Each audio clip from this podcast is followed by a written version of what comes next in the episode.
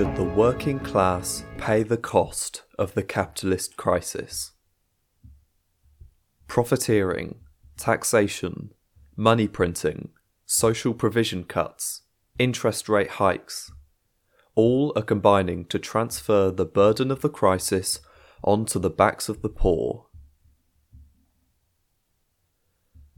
As we come out of the COVID pandemic, we are being hurtled into another world pandemic, a pandemic of rising prices and falling living standards.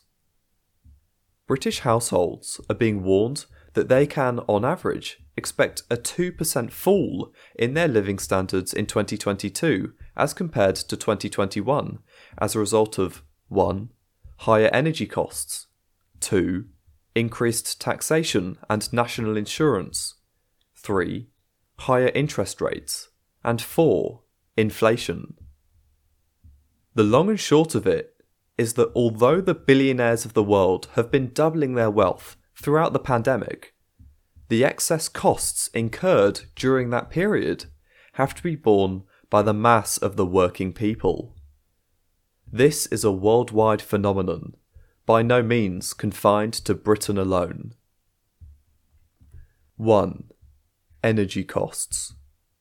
There are multiple reasons for the increased cost of energy. The first of these is that, owing to a reduced demand for energy as businesses shut down over the periods of lockdown, production levels were drastically reduced, and it is not apparently possible to restore them to previous levels at a drop of a hat, particularly, no doubt, since abundant supply would lower prices.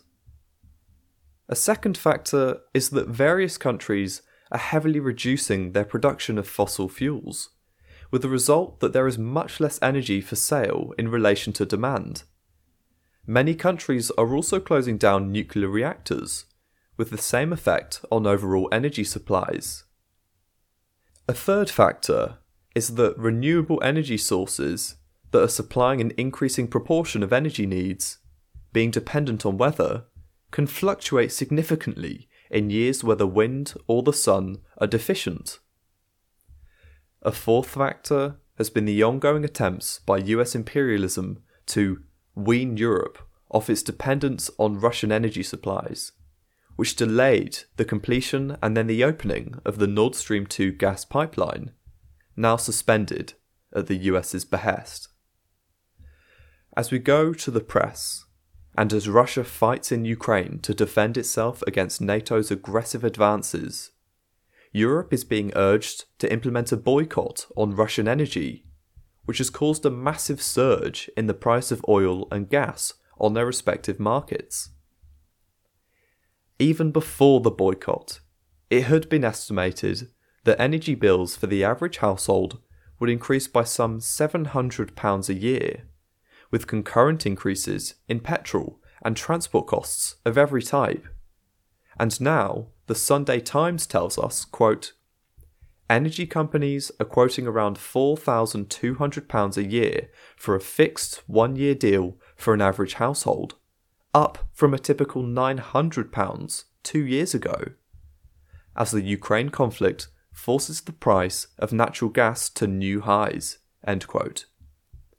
Your energy bill for the year may be four thousand two hundred pounds, and The Supermarket Shop is Climbing Too, by Louise Eccles and David Byers, sixth of March twenty twenty-two. The cost to the masses of people all over the world, not just in Britain, will be horrendous. Another major factor in the increased prices, of course, is the unbridled profiteering by the energy companies, which are making record profits and paying out millions to their shareholders and, more especially, to their top management, who use their position to reward themselves astronomical sums in bonuses, in addition to their already astronomical salaries. two. Higher taxes. During the pandemic, government spending was vastly increased, both by the expenditure involved in bringing the pandemic under control, for example, the cost of vaccines, of P P E, and related administrative costs, and by grants and subventions given to businesses and workers to keep them more or less afloat during lockdowns. Therefore, expenditure considerably exceeded government income from taxes and other sources. The result was that governments had to borrow heavily to fund the additional expenditure, and now this money has to be repaid. Needless to say, any bourgeois government will turn first and foremost to the masses of workers to pay the bill. The British government has even opted to put much of the charge on national insurance, with the result that at least some of the money raised will be coming from workers who earn too little to be subject to income tax. This is so grossly unfair that even some of Britain's wealthiest people have been shocked by it and were driven to write a letter of protest, reproduced at the end of this article. Theirs, however, is very much a minority view among the super-rich, as can be seen from the way that banking and energy companies in particular insist that their higher payouts to parasites are necessary for the benefit of society.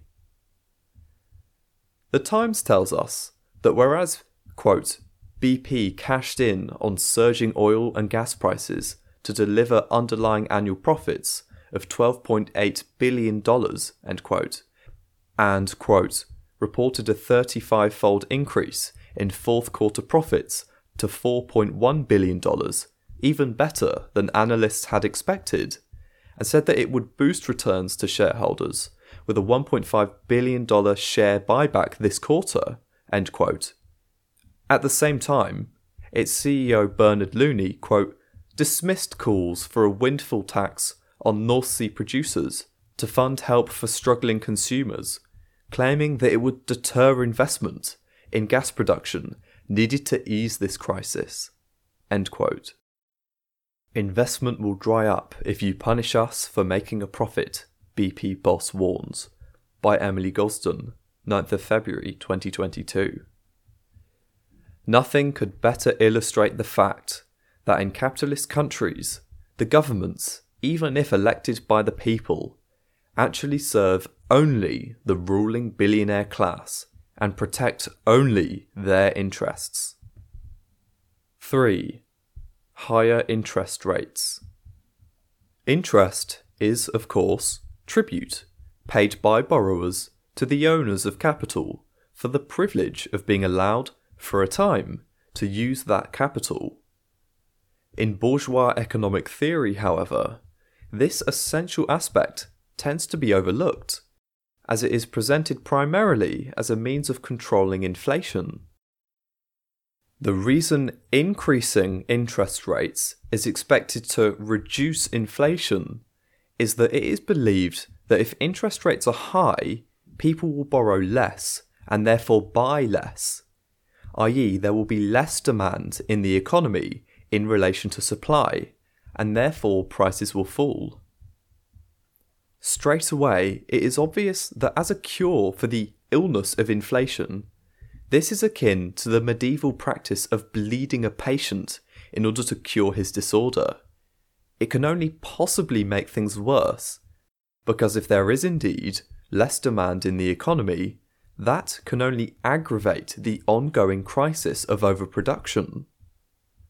Moreover, in the present circumstances, it turns out that over the last couple of years, there has been very little private borrowing, notwithstanding low interest rates. As a recent article in MarketWatch pointed out, quote, real household debt has increased just two point two percent annualized since the pandemic began, while business borrowing is growing at the slowest pace in eight years, even after businesses loaded up on cheap pandemic loans early in twenty twenty-two. Raising rates would have little impact on the economy because credit growth is already weak, end quote. Why interest rates aren't really the right tool to control inflation, by Rex Nutting, fifteenth of January twenty twenty-two. So, although higher interest rates will mean households may have less money to spend, since many will be paying much more interest on outstanding loans, their mortgages, overdrafts, and credit cards. They will not have much effect on the amount of new borrowing. Interest rates have been low since the financial crisis of two thousand seven to eight because of lack of demand for borrowed capital. As there is a crisis of overproduction, that is far more is being produced or is capable of being produced than consumers can afford to buy, there is very much reduced incentive to borrow money to set up or continue a business. Low demand means low prices. Low demand for capital means low interest payments. In fact, for much of the past ten years in many countries of the world, rates of interest have fallen below the rates of inflation, that is interest rates have effectively been negative. It is therefore impossible to see how on earth increasing interest rates could possibly have any kind of beneficial effect on the economy. It will probably reduce share prices for the benefit of asset-stripping vulture capitalists. Sorry, venture capitalists. But that's about it. It will also increase the liabilities of governments all over the world who have borrowed for whatever purpose and who will look to taxpayers to make good the repayments and higher interest. four. Inflation. It is common to conflate higher prices with inflation, but they are not necessarily the same thing. If a particular commodity happens to be in very short supply, for example, if the onion crop fails because of some pestilence, then the price of onions is liable to soar even though the overall purchasing power of money generally has not significantly changed. The purchasing power of money falls when more money is available for purchases than the money that was deposited from sales that has not yet been spent. Clearly, the money deposited from sales that has not yet been spent is a finite amount, even if that amount is very difficult to measure as it is constantly shifting. Each deposit of money is measured in units, pounds, shillings, pence, for example, that represent a definite proportion of the total deposits. The idea being that the units deposited are exchangeable at some later date for things of equivalent price, the expectation being that this price will be more or less unchanged from what it would be if the purchase was effected immediately, rather than being deferred to the future. If, therefore, the total amount of prices deposited and unspent amounts to X, each unit equals one divided by X. But if the number of units has been increased by excess money printing, let us say for the sake of simplicity, by two percent, without X having increased, the purchasing power of each unit will now be one over X plus, in brackets, two X divided by one hundred. By way of illustration, if we arbitrarily assign the number one thousand to X, then increasing the money supply by two percent over and above net deposits, and apply this figure to the above equation, we will be able to say that each unit now equals one over one thousand plus twenty, or one over one thousand twenty. Obviously, one is going to be worth less if divided among one thousand twenty than if it is divided among only one thousand. In this way, the depositors, be they rich or poor, have surreptitiously been robbed.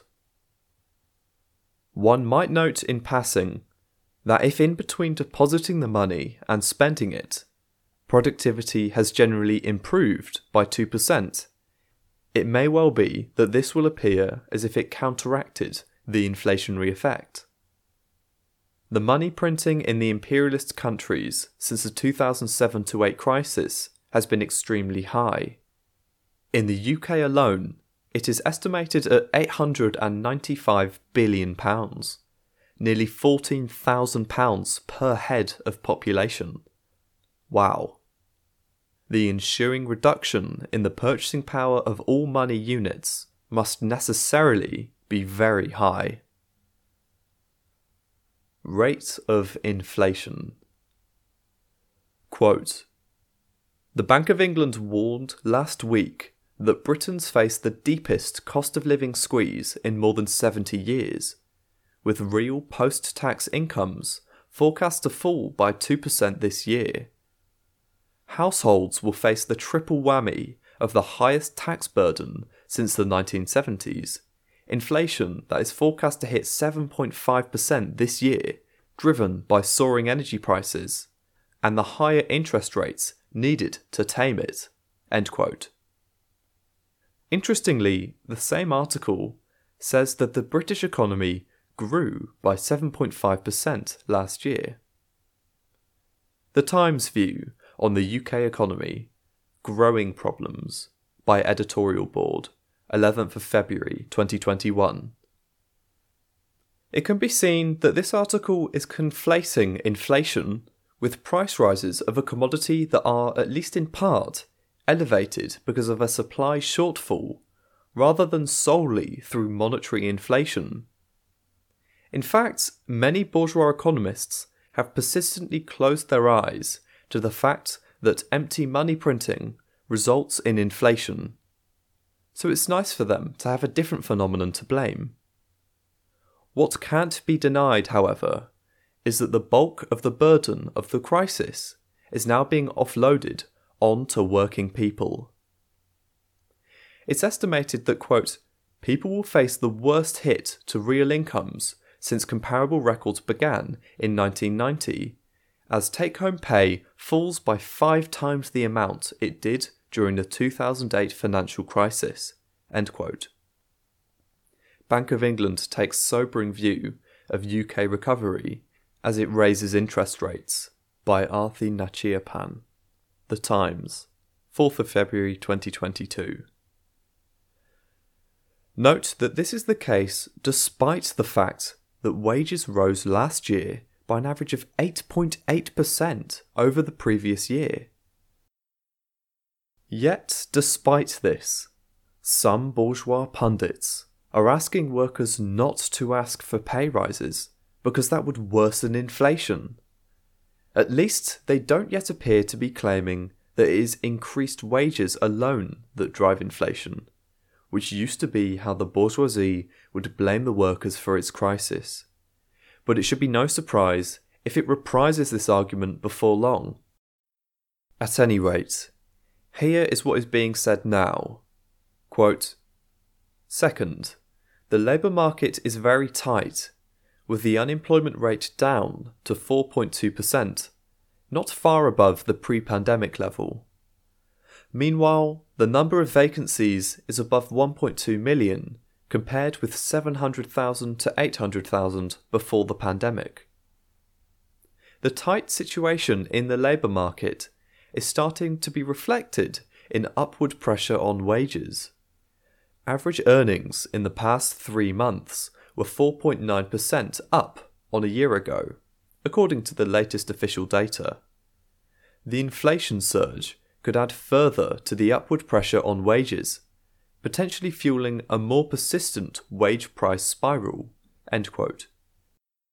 Inflation looks here to stay, and that means more interest rate rises, by Andrew Sentance, The Times, twenty-first of December twenty twenty-one. As a consequence, Bank of England Governor Andrew Bailey has called for wage restraint. Quote, "In a B B C interview the day after the central bank increased interest rates, Bailey said workers should avoid asking for large pay rises, even as households face the biggest squeeze on their income in decades, in order to keep inflation under control." Bank of England Chief under fire for wage restraint call, by Daniel Thomas, Jasmine Cameron Chileshi, and Chris Giles, Financial Times, fourth of February twenty twenty-two. Andrew Bailey's pay packet last year was worth five hundred seventy-five thousand five hundred thirty-eight pounds. he was taken to task even by Boris Johnson, who is bent on painting a bright future high-wage British economy.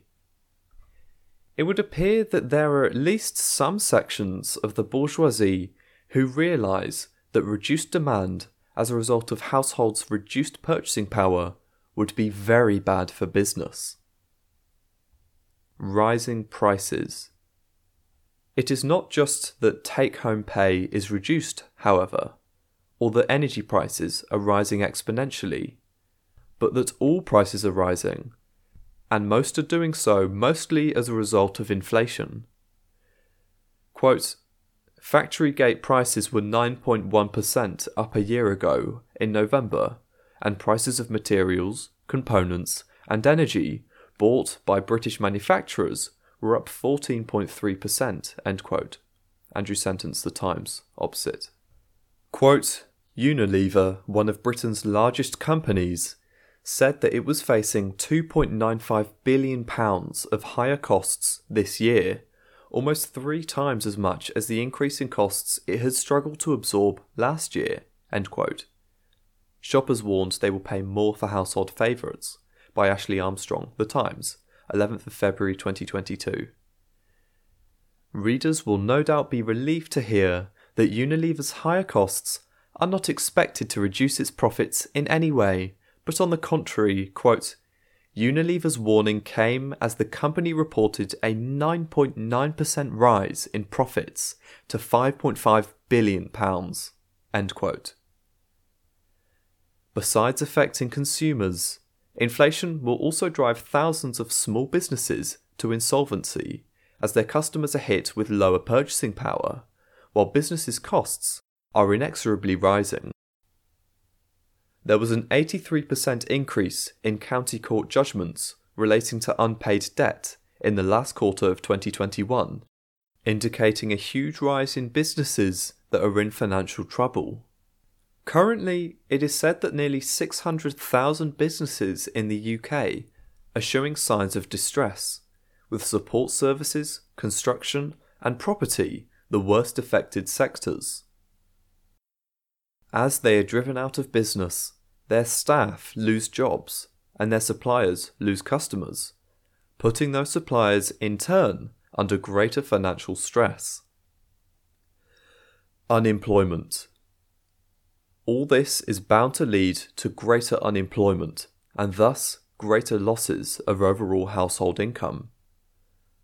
At the moment, it is being claimed that unemployment stands at less than four percent, though the percentage of the working age population that is in employment is only seventy-five point five percent, and youth unemployment is eleven percent. Yet supposedly there are one point two million vacancies up for the taking. The problem is, however, that the vacancies require either workers with skills who aren't available, because Britain, rather than bearing the cost of training people, has been relying on importing skilled labour from abroad, and a large proportion of that skilled labour went home during the pandemic, or low-skilled workers who are infinitely flexible, having either no families or no families in this country, and who can therefore put up with the meanest living conditions in order to work in areas where family housing costs more than unskilled worker families could possibly afford. The policy of phasing out council housing has created this problem. So despite the apparent availability of jobs, unemployment will increase, and is indeed, quote, forecast to go back up to five percent late this year, as rising energy prices hit household budgets and suppress demand, reducing the need for as many workers, end quote. Athena Chirpan, The Times, opposite. No solutions under capitalism. Such an economic shambles is unavoidable in a capitalist economy. There is no point saying it's the Tory government, since alike shambles are affecting all the imperialist countries, however wealthy. In a socialist economy, all surpluses produced over and above what the population uses for its everyday needs belong to the state, which uses them either to create the infrastructure needed to expand production, or, if an emergency arises, to take whatever measures are necessary to deal with it. The money needed for such emergencies is not borrowed, and there is no interest to pay. There is no need to print money to cover emergencies, no need to raid people's savings, and no inflation. In actual fact, there are fewer emergencies, since capitalism's recurring crises of overproduction cannot occur if it is central planning for the satisfaction of needs rather than the profit of the few that is the motivator of production. As it is, workers living under capitalism are all too often faced with the choice of heating or eating, even in rich imperialist countries. In other countries, there is often not even that choice, with both heating and eating being out of reach for millions. Getting rid of capitalism in the face of the fierce resistance of the well-off will be far from easy, and will involve huge sacrifices on the part of the working class. But this is the price that has to be paid if humanity is to progress out of an era of mass poverty, war, and planetary degradation.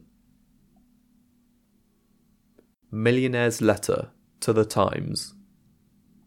In their article, justifying the rise of national insurance, Boris Johnson and Rishi Sunak said, quote, "We have always supported people through the pandemic," end quote. As a group of wealthy people, we agree. They have certainly supported us. In fact, for decades now, our wealth has enjoyed incredibly low tax rates and has been defended at the cost of everyone else. So we ask the Prime Minister and Chancellor to review their decision to raise N I, which is a tax on working people. They should consider taxing us, the wealthy, instead. They could start by aligning capital gains tax with income tax, generating fourteen billion pounds a year, more than is expected from the N I rise. And research we supported shows that a small progressive wealth tax starting at two percent for those with more than five million dollars, three point six million pounds, would generate more than forty-four billion pounds a year in the U K, enough to pay for the social care levy three times over. The cost of living crisis will not hurt us, but it will cripple hard-pressed families. We cannot continue on this divisive path, where the rich get endlessly richer at the expense of everyone else. The government should not shirk its responsibility for fear of losing influence or favour with wealthy donors and friends. James Perry, Julia Davies, Gary Stevenson, Nick Marple, Akshay Singhal, Jonathan Block, Gemma Mago, Christina Johansson, Graham Hobson, Phil White. Patriotic Millionaires, U K.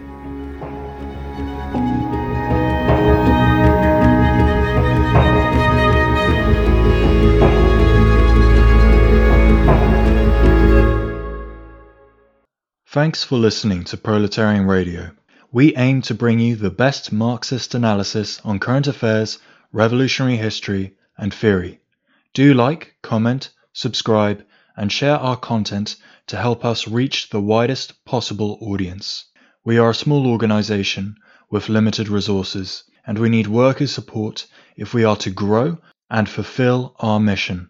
If you are able to make a one-off or regular donation, no matter how small, please visit our website at the communists dot org and register as a supporter.